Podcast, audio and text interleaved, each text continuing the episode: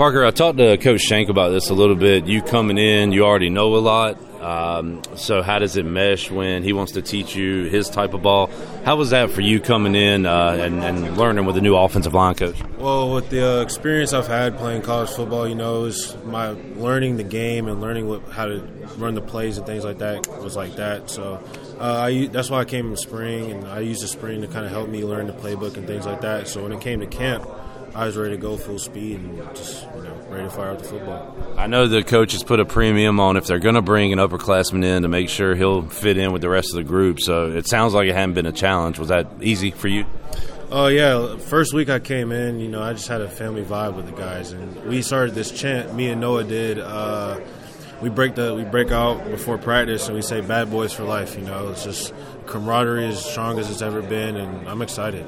How are the uh, battles with the D line this fall camp? Sounds like there was a few skirmishes, guys getting into it, but uh, but a lot of work, right? A lot of good work. Oh yeah, it's back and forth. Uh, you know, that's what you want. Iron sharpens iron. You know, and um, just going against the D line every day. You know, you're going to win some, you're going to lose some. They know your tendencies and things like that. So that kind of helps me. You know, advancing to NC State.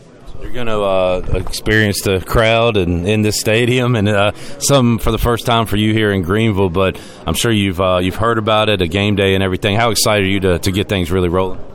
Uh, you know, it's football season. You know, it's here, and uh, my confidence is as high as it's ever been. You know, um, I'm I'm kind of used to a big crowd. You know, West Virginia had a lot of fans, but I've heard I've heard these fans here just something special about these fans. You know, I'm excited. Yeah, I've been there I've, when they sing Country Roads and all that stuff, and now it's Purple Haze, so somewhat similar. Uh, how about Greenville as a whole? Uh, have you enjoyed your, your brief time here so far? Yeah, absolutely. Greenville is a beautiful city. Um, compared like to cold, you know, cloudy weather, Greenville is you know beautiful. I have no complaints. Okay, even the 98 degree heat, uh, no complaints. Not you said not a humidity. Uh, it, it, got me a couple times during yeah. practice, but you know, other than that, you know, it's just. It's, love it here, you know.